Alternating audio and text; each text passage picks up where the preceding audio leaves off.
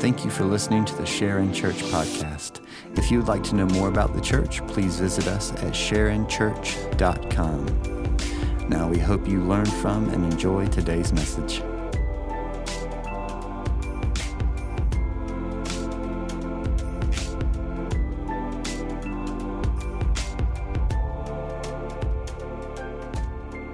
We're going to continue now, and we're into this second part of chapter one. We did verses one and two last week. We'll do verses three through 12 uh, today.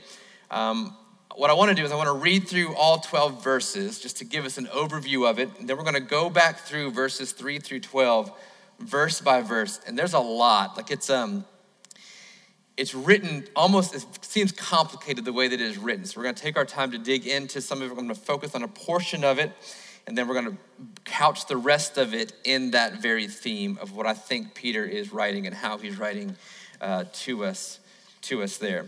So just to put things in context for us, Peter, this is the same apostle Peter who had uh, denied Jesus three times at Jesus' arrest and crucifixion and resurrection, and ascension. He's the one who had denied Jesus as he was being beaten. This Peter, uh, who walked on water, uh, was called uh, the rock.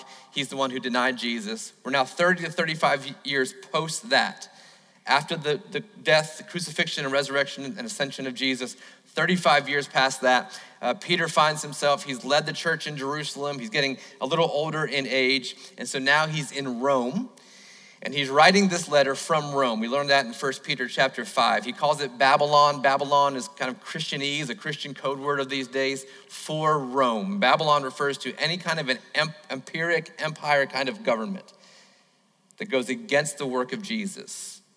So he says he's from Babylon, he's in Rome. He's writing this to, to the provinces in Rome um, that are full of Christians, most of them Gentile Christians, so not Jewish Christians, haven't grown up knowing the one true God. They've come to faith later, and he writes this letter to them because what's happened is Nero has taken over as the emperor of Rome about 10 years prior to this. At the age of 16, he stepped in. Nero stepped in. Uh, he wanted to be more of a superstar, and to be famous more than he wanted to be a leader. And so he leaned into a lot of those things. There was a fire that happened in 64 AD in Rome.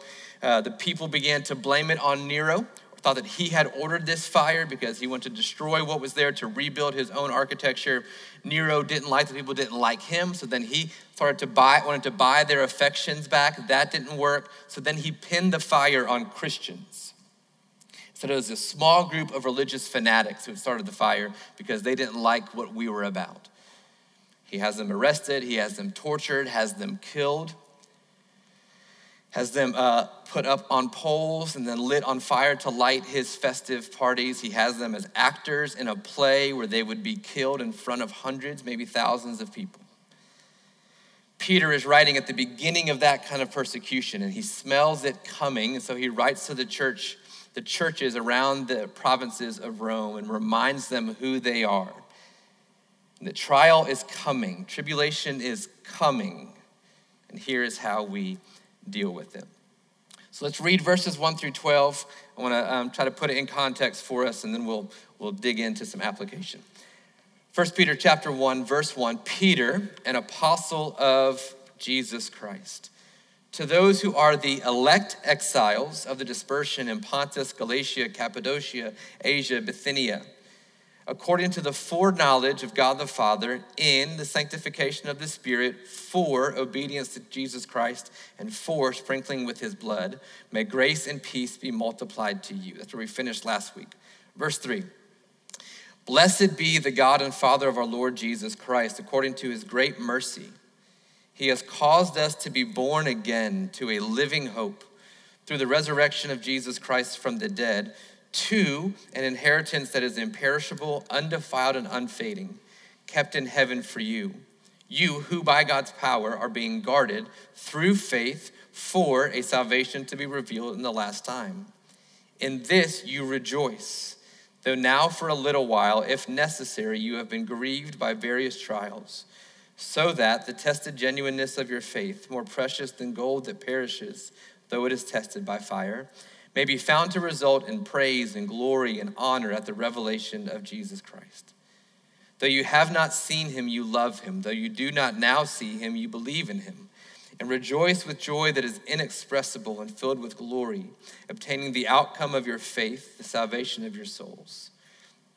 Concerning this salvation, the prophets who prophesied about the grace that was to be yours searched and inquired carefully, inquiring what person or time the Spirit of Christ in them was indicating when he predicted the sufferings of Christ and the subsequent glories.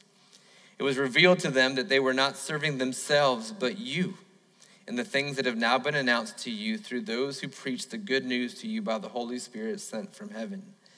The very things in which, into which angels long to look. I don't know uh, if you've been, how you do road trips and how you do that kind of thing. I know in, in today's world, we have GPS on our phone, right? You can punch in coordinates or punch in an address, and then uh, you'll hopefully be led to that place. Then sometimes it comes up where there might be construction or an accident or traffic, and then Siri gives you the question, Do you want to try this other road, uh, route? You will save three minutes. You're like, Sure, Siri, you, you see everything from your satellite in the sky. I will trust you with this, with my time. And so you choose that and you go a different direction. Now, uh, before all of that, uh, there was uh, just the navigation systems that you would buy separately and put in your car. Anybody have one of those? And you put it on your dashboard or put it in your car, right? And it was it was the map. You have to punch the number in, and it would tell you where to go. You could choose different accents uh, if you wanted to uh, from your navigation device. You had to name it yourself. It didn't come named already. You had to name it. Uh, that thing would happen. But before the navigation devices was something called MapQuest. Anybody remember MapQuest? Yep. So we'd go on trips, but you couldn't just punch it into your flip phone, your RAZR. You couldn't just do that. Or into your Nextel uh, push to text or push to talk. You had to do something different. So you'd go on your dial up online, right? And it would take 35 minutes just to get online. And then you'd get online and you'd uh, go to mapquest.com, and then it would take a little while to pull up. And then it would finally generate. Meanwhile, you're getting instant messages on your AOL Instant Messenger, and it's an away message. You got some music playing on your MySpace, and then this comes up and you say you have to type in where you are because your computer doesn't know where you are at that point. It has no idea which felt a lot safer than it does now but uh, no one knew where i was except for me. And so then you're looking at your computer you type in where you are and then you type in where you're going and then a map would come up on the screen. But you couldn't just carry your computer with you into the car so you had to print that off. You remember, you remember printers? You had to print it off uh, in your home and then the ink cost $3,000, so then you didn't know how, you had to print it in black and white because color was too much, and accidentally you hit color, and then it came out color, and your mom was mad at you, but you printed it off, and, and now you have to take this thing with you into your car. And no one's telling you if you're on the right road or not, right? Except for your wife. She's telling you um, loudly.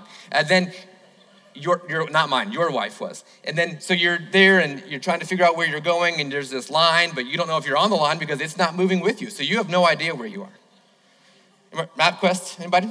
Now, uh, before that, there were things called AAA tip, TripTiks. Anybody have one of those? You do that before? Okay, well, all right, you have to go to the AAA office and you would say, I'm going this direction from here to here and place an order. And they would give you sometimes a bag and sometimes a map, but it would be this weird thing that would flip over and it would help you navigate where you were going. Sometimes it would tell you the best rest stops to stop at. Sometimes it would uh, tell you where construction was, those types of things. Now, even before that, there were just maps. You had to buy a map. Anybody, anybody use an actual map to travel? yeah. Lewis and Clark in the room, all of you are here. So you know how to use a map because uh, you were in the Boy Scouts, and so now you know how to do that. You probably can build fires out of flint. Um, you probably, uh, who knows what else you've done in your life if you can use a map. But you, you had to have a map. And then you had to find out your beginning point. You couldn't just type it in. You had to go there. You had to be like, oh, where am I? Longitude, latitude. And then you figure out this is where I am, or you hope you're right. And then from there, then you have to find the right state in the map. And then you travel, and then you figure out where you're going from there. And before that, it's before the rest of us, but there were all kinds of other things like compasses. I mean, who, who, who knows? Um, but you, you set out for a road trip. So even in today's culture, you set out for a road trip and you, you, you put the coordinate, you put the address in, and you have to hope you put it in right. You know what I mean? Because if you put it in wrong, like just one number on a zip code wrong, you're going to end up in West Virginia and you meant to go to Conyers and you don't know how you got there, this is, this is taking a long time. I know the bridge is out, but gee whiz, this is taking forever. Why are there mountains everywhere? Why does that guy have a raccoon hat on? Where am I? I don't know where I am now. But that's, uh, that's road trips for, for us. So you have, um, you have your beginning spot, like where you are leaving from, and then you have your destination. And as long as those two things are right, you can pretty much trust what happens in the meantime. Now, at this point in our technology, even the meantime changes, right? Depending on traffic and flow and construction and that kind of even that can change for us. Well, I want us to keep this in mind as we read through back through verses 3 through 12. I think, I think as Christians, um, we're really good with where we've left from. I think we're really good with that. I think we have a decent idea of that. And then I think many of us have a pretty good idea of where we're going ultimately. But the problem for us is what happens in the middle. On the trip, that's what's, that's what's disconcerting for us. That's where we don't have a robust, uh, deep, accurate theology of the present. So we're going to walk back through this. I want you to keep that idea in mind. Let's go to verse 3 of 1 Peter chapter 1. Peter says, Blessed be the God and Father of our Lord Jesus Christ. Notice how he defines Jesus, or God, God and Father. Circle that word, it's going to be important for us. He's the Father of our Lord, Master, Jesus Christ. Christ is not his last name, Christ means Messiah, Jesus the Messiah, the anointed one. Now, according to his great mercy. Circle that word. According to his mercy. Blessed be God, the Father of our Lord Jesus Christ, according to or by his or through his. And this word according to is a it's a demonstrative word. It's it's just strong. It means only through his great mercy. Now, mercy is the expression of pity, is what mercy is. According to God's great mercy, he has caused us to be born again or born from above to a living hope. Circle that, we'll come back to it. To a living hope through the resurrection of Jesus Christ from the dead. Now, last week we talked about how we are elect exiles. We've been chosen by God for such a time as this, and we are exiles. We are in this world, but not of it. We don't belong here, and, and we begin to feel the rumblings of this doesn't feel like home anymore to us. That's what an exile is. But here's the danger, and Peter knows it. The danger is when we see ourselves as exiles, we see ourselves as elitist. In our own minds, in the flesh, when we hear that we are set apart, we're different, we're other than, we are in but not of, as Christians, we start to fall into the trap to think that we are better than the world that we have somehow earned our exile status, that, that we've done the work. Look at what I've done. Look what I've abstained from. Look at the things that I don't do. Look at how I haven't worn certain types of clothes or listened to certain types of music. And so we begin to think that we've earned this ideal, this identity as an elect exile. And Peter here is reminding us it's only according to his great mercy, his pity on you and on me. That he has he has caused us. He has in fact saved us. He's the one that set us apart as exile. We haven't done anything. But he has. Now, Christian, in today's world, it's easy for us to begin to believe that we are better than other people. Sometimes that's based on uh, theology, sometimes that's based on the way that we view the world, it's based on who and how we vote we have no business boasting about our exile status. It's only by the mercy, God's great mercy, that has caused us to be born again. So Peter's reminding us of that, that we cannot elevate ourselves because of our set apartness. And in these words, Peter is quenching that idea. And here's why that's important. For us to know how to get to where we're going and to know that we're on the right path, we have to trust the address we put in at the beginning. Our current location has got to be accurate for us to know the path to where we are going. This is important. Our salvation, how we got our salvation, is important. Theologically, it's called soteriology. Our soteriology, how we are saved, determines the path that we will take towards our destination. So he's saying those things here. But again, look at the words mercy caused us. And now he gives us the word living hope. Now, this word hope for us has gotten really fleeting and thin and like a vapor. Like, I hope so. I hope they win. I hope we get there. I hope she loves me. I hope. This word hope is more of a concrete. Hebrews says it's the assurance of things that we, uh, faith is the assurance of things that we hope for, the evidence of things unseen. Hope is, it's concrete, it's, it's going to happen.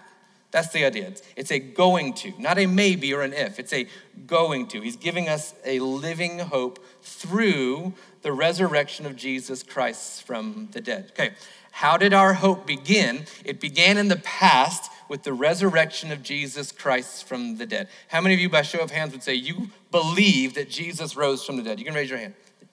Okay? Most of us in the room, we believe that. that. That's fact. That's the beginning of our journey. It's in the past. Now look at verse 4. So, through the resurrection of Jesus Christ from the dead, to, now that's in the future, to an inheritance that is imperishable, undefiled, unfading, and kept in heaven for you. This word inheritance takes us back up to verse 3, where he is the Father of our Lord Jesus Christ. Who gets an inheritance? The children do. In Peter using the word inheritance, he's calling the readers back to their identity as sons and daughters of the Most High King. And he's reminding them they've done nothing to earn this. You don't earn an inheritance, you're given an inheritance through the death of someone who's gone on before. So we've been saved through, in the past, through by the resurrection of Jesus Christ from the dead. Now in the future, to, I'm doing it backwards for you, to the inheritance that is, and here's how he defines it imperishable, will not die, undefiled, not dirty, not messed up, not rusted, and unfading. It will not go away. This inheritance is sure, it's steady, it's not leaving us. The resurrection of Jesus in the past happened. It's not going anywhere. It's fact. What's waiting for us in the future, our destination, the inheritance that we've been given is there for us. And it's perfect, it's undefiled, imperishable, and it's being kept in heaven for us, for you, and for me. So we've got these two things situated. Then, verse 5 you who by God's power are being guarded. This is a military term for a garrison that would surround somebody to protect something or someone. You are being guarded through faith for a salvation ready to be revealed in the future in the last time. In the meantime, between the resurrection of Jesus and the time that is to come, eternity future, we are being guarded through faith for that salvation, for that saving, ultimate saving of our souls. The same God who raised Jesus from the dead and holds these things for us in the future is guarding us now in the present or in the meantime. So, Peter gives us a living hope, and I want you to notice where it's rooted. It's rooted in the past. He caused us to be born again through the resurrection of Jesus Christ from the dead. Now, who did it? God did it. God. God raised him from the dead. God has caused us to be born again. He is the author of our faith. God did it, not us. Now, in the future, to an inheritance undefiled, unblemished, imperishable, that's in the future, kept in heaven by God. Who's keeping it there? God's keeping it there. Am I keeping it there by my behavior? Are you keeping it there by your behavior? No. God is keeping our inheritance secure in heaven. God is doing it. I'm not doing it. You're not doing it. God is doing it. God has set the beginning and He has set the end. This is God who has done all of this. It's rooted in the goodness and power of God at the resurrection of Jesus and the goodness and power of God of our inheritance, of our salvation at the end of days. Think back to the GPS, your navigation system, your TripTik, your MapQuest. Think about all of that. If I leave from here and I set my coordinates for here, I have to trust what's in between. But there always comes a time, doesn't there, when on your journey you run into something that doesn't feel comfortable. It feels uncomfortable or unfamiliar. If you ever run into those situations where you traveled this, you traveled this road thousands of times. You know how to get from your house to grandma's house at Thanksgiving. But some, for some reason this year, you feel like you don't recognize your surroundings. Does that ever happen to anybody? Where you feel like, I don't, this doesn't feel like I'm going in the right, just me. I feel like I'm going in the right direction. I don't know if there's new buildings. Have they, have they um, torn down trees to put up a parking lot? I don't know. I don't know what they've done, but it feels, this doesn't feel right. It feels like it's a different route. There must be something, something feels uncomfortable. And because of that, you grab your phone and you begin to double check, don't you? Did I put the right course? Did I put the right address in? Because it doesn't feel like I'm still in Georgia anymore. I don't, this doesn't look familiar. So did I put the right thing in? Um, maybe, but maybe you're like this. Maybe you're not the one that put it in. Maybe it's your spouse that put it in. And so then you say, hey, where did you put us to go? What did you put as the destination? Are you sure you did it right? You know the zip. code. Are you sure you did that? Does that ever happen in your homes, in your cars? Man, we'll work on it. What's, what's happened? How did, how did this happen? I don't recognize this. Are you sure you put it in right? Did you put the right address? Did you put where we were starting from our house and not from where we used to live 10 years ago? Are you sure this is right? Because I don't recognize any of this. When things get uncomfortable and unfamiliar, we begin to check the coordinates. And sometimes you pull over and you say, Is there any other way around this to get me back to where I was? So, Peter has established listen, your coordinates, your address, where you're leaving from, your departing address is correct, your arriving address is correct. Now, in the meantime, you're going to hit some stuff that's unfamiliar and uncomfortable, which is what he says in verse 6. In this you rejoice. Some of your translations say you greatly rejoice. Though now for a little while, and then pay attention, if necessary, you have been grieved by various trials. Okay, Dest- where we've left from in our arrival, it's, it's right.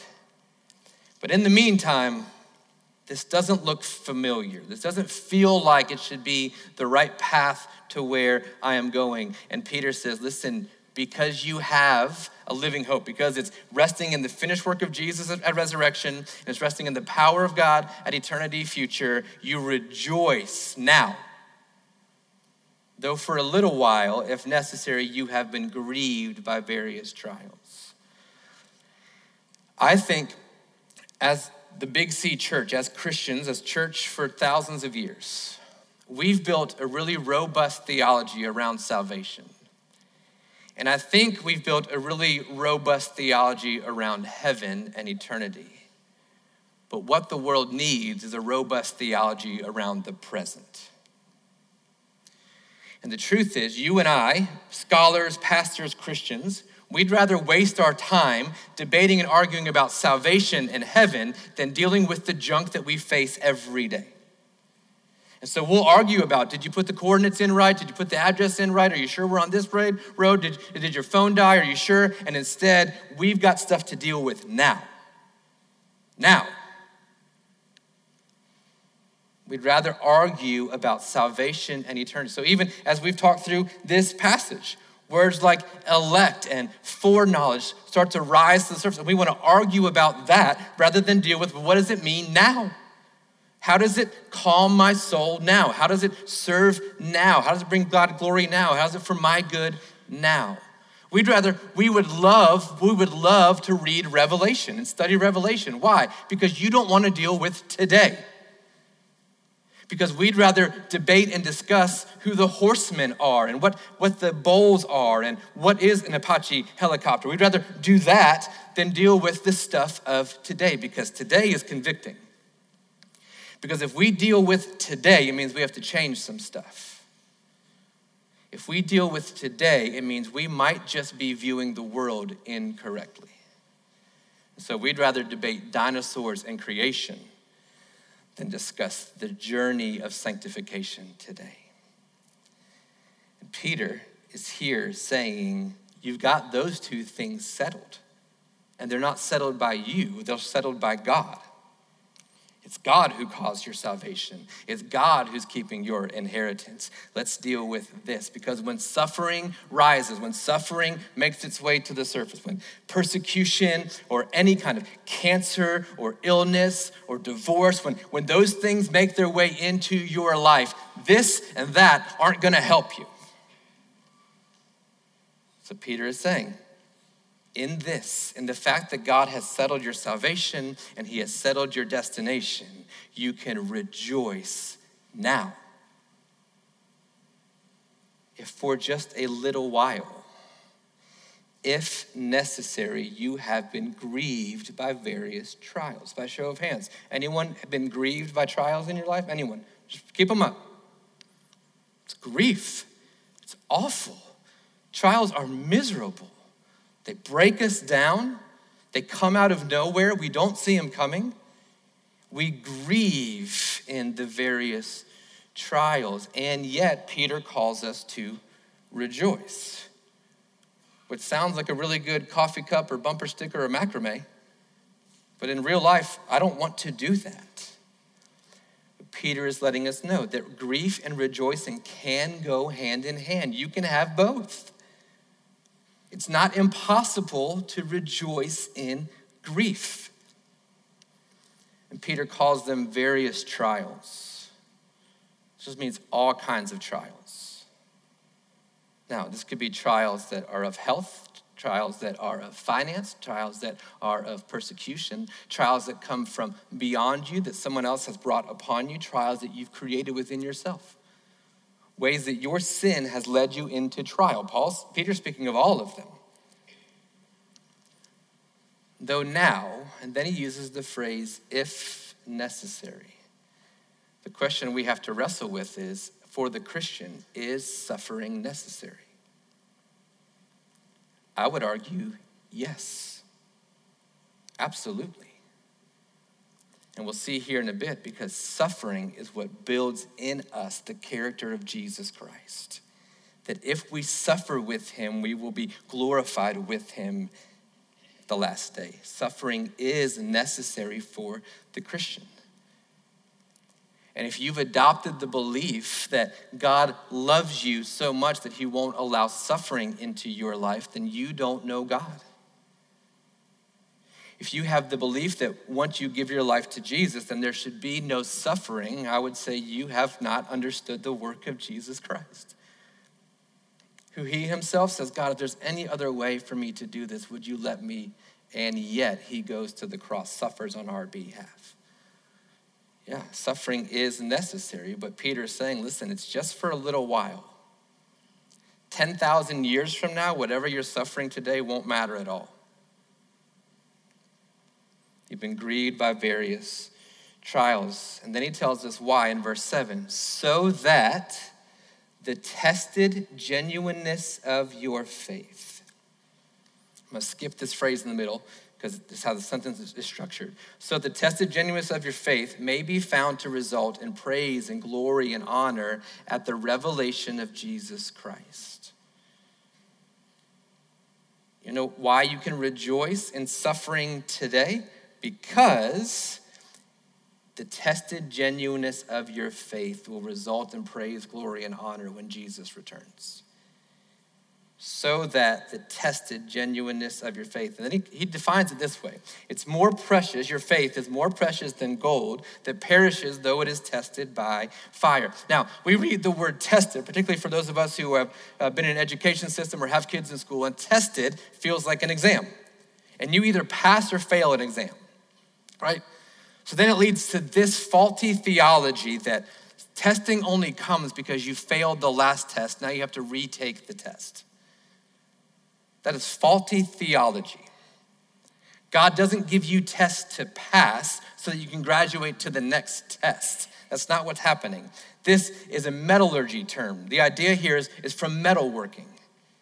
It's trying and testing. Some translations say tempering. He is tempering your faith. That's what's happening here. So that the tempered faith, the, the tried faith, faith, the genuineness of your faith.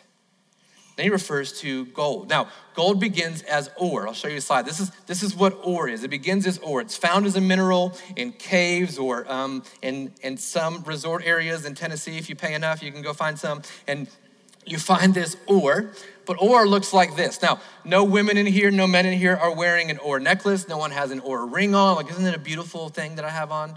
Sure. So, uh, it's very European. You, sh- you, you should love it. Or uh, is this it's, it's gross, it's disgusting, it's, it's not pretty, and it's not strong, it's not useful yet. When you and I found ourselves in faith, when we came to Jesus Christ, when He rescued our souls, this was us. Now, there's gold in there, but it's nasty. There's edges to it. It's not strong, it's not pliable, it's not beautiful. We come to know Jesus just like a metallurgist would find ore in a cave somewhere. He finds it. And he knows that to get it to where it needs to be, it's gonna have to go through some tempering, some testing. This is what ore is. To get it to its purest state, the metallurgist uses boiling liquid, thousands of degrees Fahrenheit dip it in, pull it out. It's not ready. You gotta dip it back in, pull it back out, he'll test it and all types of things to get it ready to where it is both beautiful and strong. This is what Peter is referring to when he says that we are being tested, the tested genuineness of your faith. The, the metallurgist, the gold worker, knows that once this is purified, it is genuine. He can test the genuineness of it at that point. So, what Peter is saying is that God, in his goodness, boils us to reveal the genuineness of our faith. Not for him. Remember, it's secure.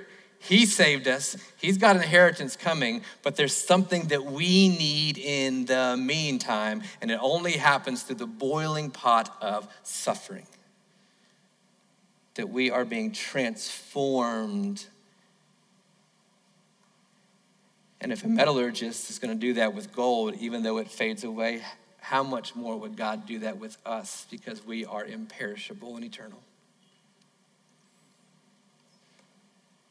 Trials come so that the tested genuineness of our faith might be found to result in praise and glory and honor. So, few things for us because it seems like what Peter is saying is that trials and grief and suffering have actually come through, if not have been sifted by, the hand of God for our lives. And again, we'd rather debate salvation and dinosaurs and creation and heaven and streets of gold and pearly gates than we would to talk about the fact that sometimes God has allowed suffering, not sometimes, all the time, God has allowed suffering into our lives to reveal in us genuine faith. We don't like that part. I want to think about chubby angels playing the harp. I don't want to think about this.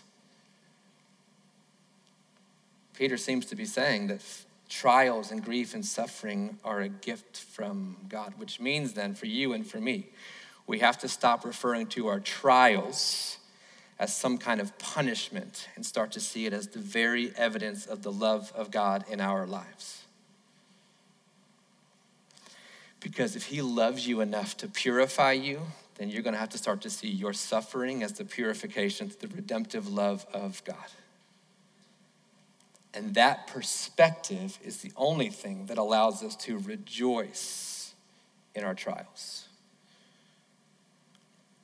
I can look around the room and there's some of you this past week who are wrenched in trial. And I don't want to be callous and harsh towards you. But I want you to know this that God loves you so much that he is redeeming you through the fire of trial, that you might come out of it pure and beautiful and strong.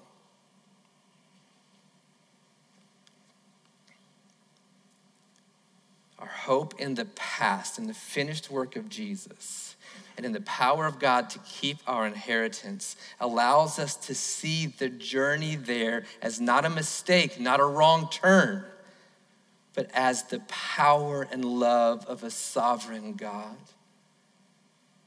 If you've trusted Him with salvation and you trust Him with eternity, can you trust Him with today?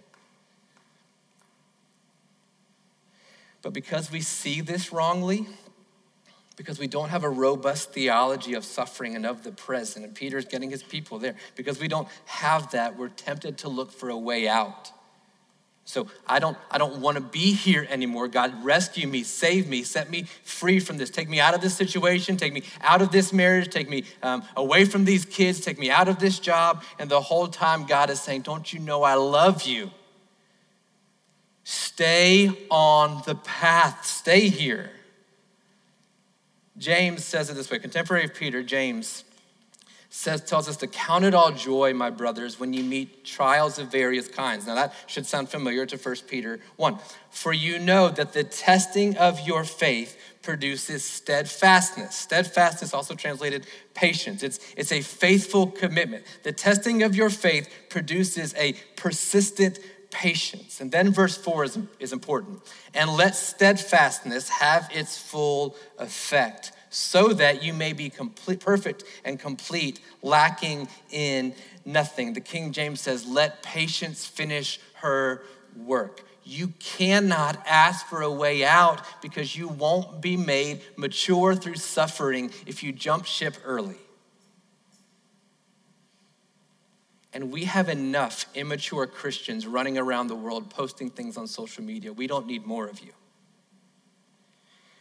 We need matured believers who have stuck it out through the boiling water of redemptive love, that they shine like gold to the world.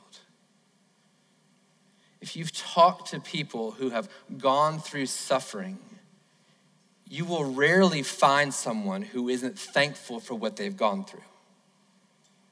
If you talk to someone in the midst of physical or mental suffering, even someone who's been there for a long time, and you're praying that they would get out of it, they might even look in your face and say, Stop praying that. I need this.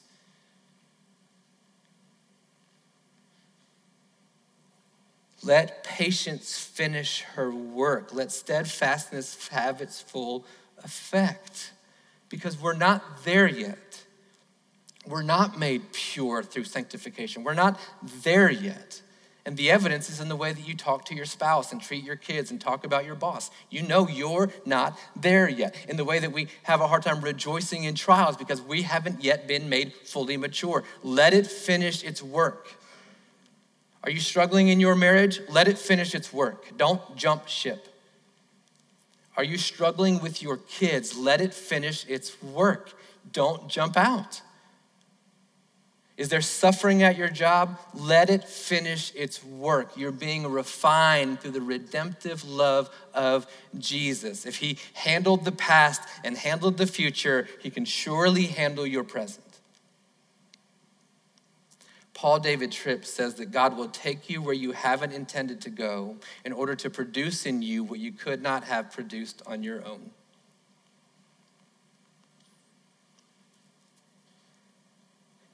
Forty-one years of life, and I would say, so far for me, yes. And I wouldn't wish the ways that I have suffered and caused other people to suffer. I would not wish that on anyone, but I would say this I don't want God to take it back because of what I've gained in my relationship with Him that has settled the anxiousness in my soul.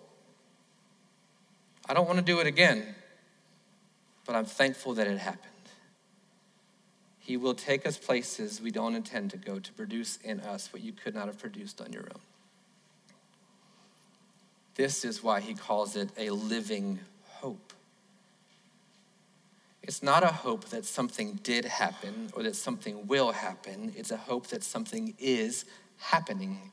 It's alive, it's living, it's here today. It didn't breathe once and then die away, and it's not going to be born in the future. It's alive today. The hope of salvation and the hope of inheritance is alive today in the midst of our suffering.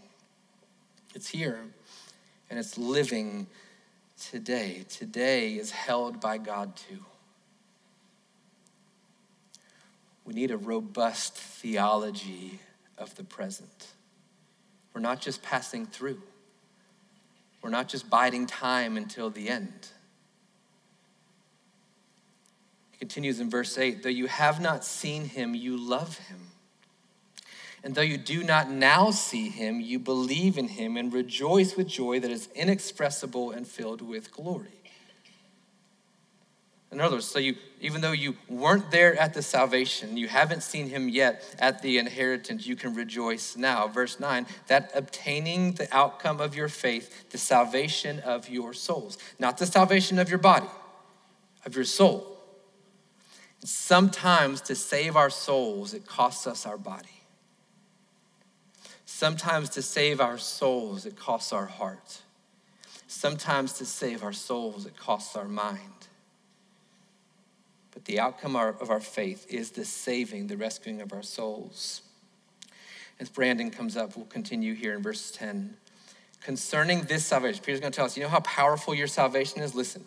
The prophets who prophesied about the grace that was to be yours searched and inquired carefully, inquiring what person or time the Spirit of Christ in them was indicating when he pre- predicted the sufferings of Christ and the subsequent glories. In the past, there were prophets who wanted to know about Jesus. When is he coming? What's he doing?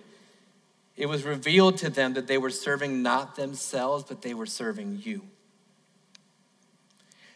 The salvation of your soul is so important. The things that we've read in Scripture weren't about them, they were for us. Think God cares? It was revealed to them they not serve themselves, but you, and the things that have now been announced to you through those who preach the good news to you by the Holy Spirit sent from heaven, things in which the angels long to look. I don't know if you've thought about this before, but angels want to experience what we have experienced in the resurrection of Jesus. That's how robust your salvation is heavenly beings want to know what that grace is like. They want to know why we aren't stewarding it better, why we can't trust it in the midst of suffering. God has secured our salvation through the resurrection of Jesus. And there is an inheritance waiting for us in heaven. And in the meantime, we rejoice that we face trials of various kinds because we're being tested, we're being tempered, that we might yield beautiful gold, a mature faith that draws people to Him and settles our hearts. Feel bow your heads and close your eyes as we finish today. I know. I know that among the souls in the room today, there is suffering of various kinds. Suffering that has been brought on by the evil of someone else, suffering that's been brought on by our own evil, suffering that has been brought on just because we're in a broken world.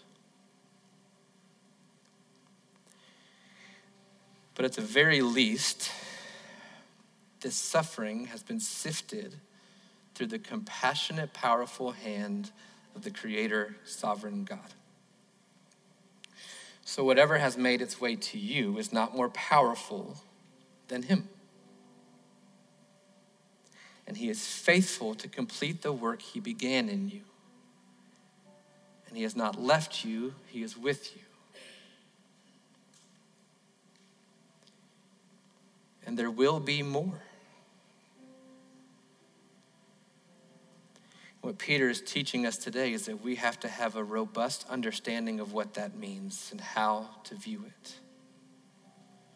What would it do for you to see your suffering not as a curse, but as a gift? What would it do for you to see your struggles at work not as a problem that someone else caused, but as a gift that the Lord is allowing into your heart that He might make you more into the person He's called you to be? And then when the next trial comes, you'll be a little more mature to handle it. And then the next one, and the next one. Maybe today there has been suffering the Lord has allowed into your life that He might actually draw you to salvation. Sometimes the gift of everything falling apart is that we look for someone who can put it back together, and that's only in Jesus Christ. The Son of God, the one who created you and who knows your very soul. And if that's you today, that things have fallen apart, that He might put you back together, I'm going to ask that you let Him today declare Him as Lord of your life. Give your heart to Him, give your life to Him, become obedient to Him.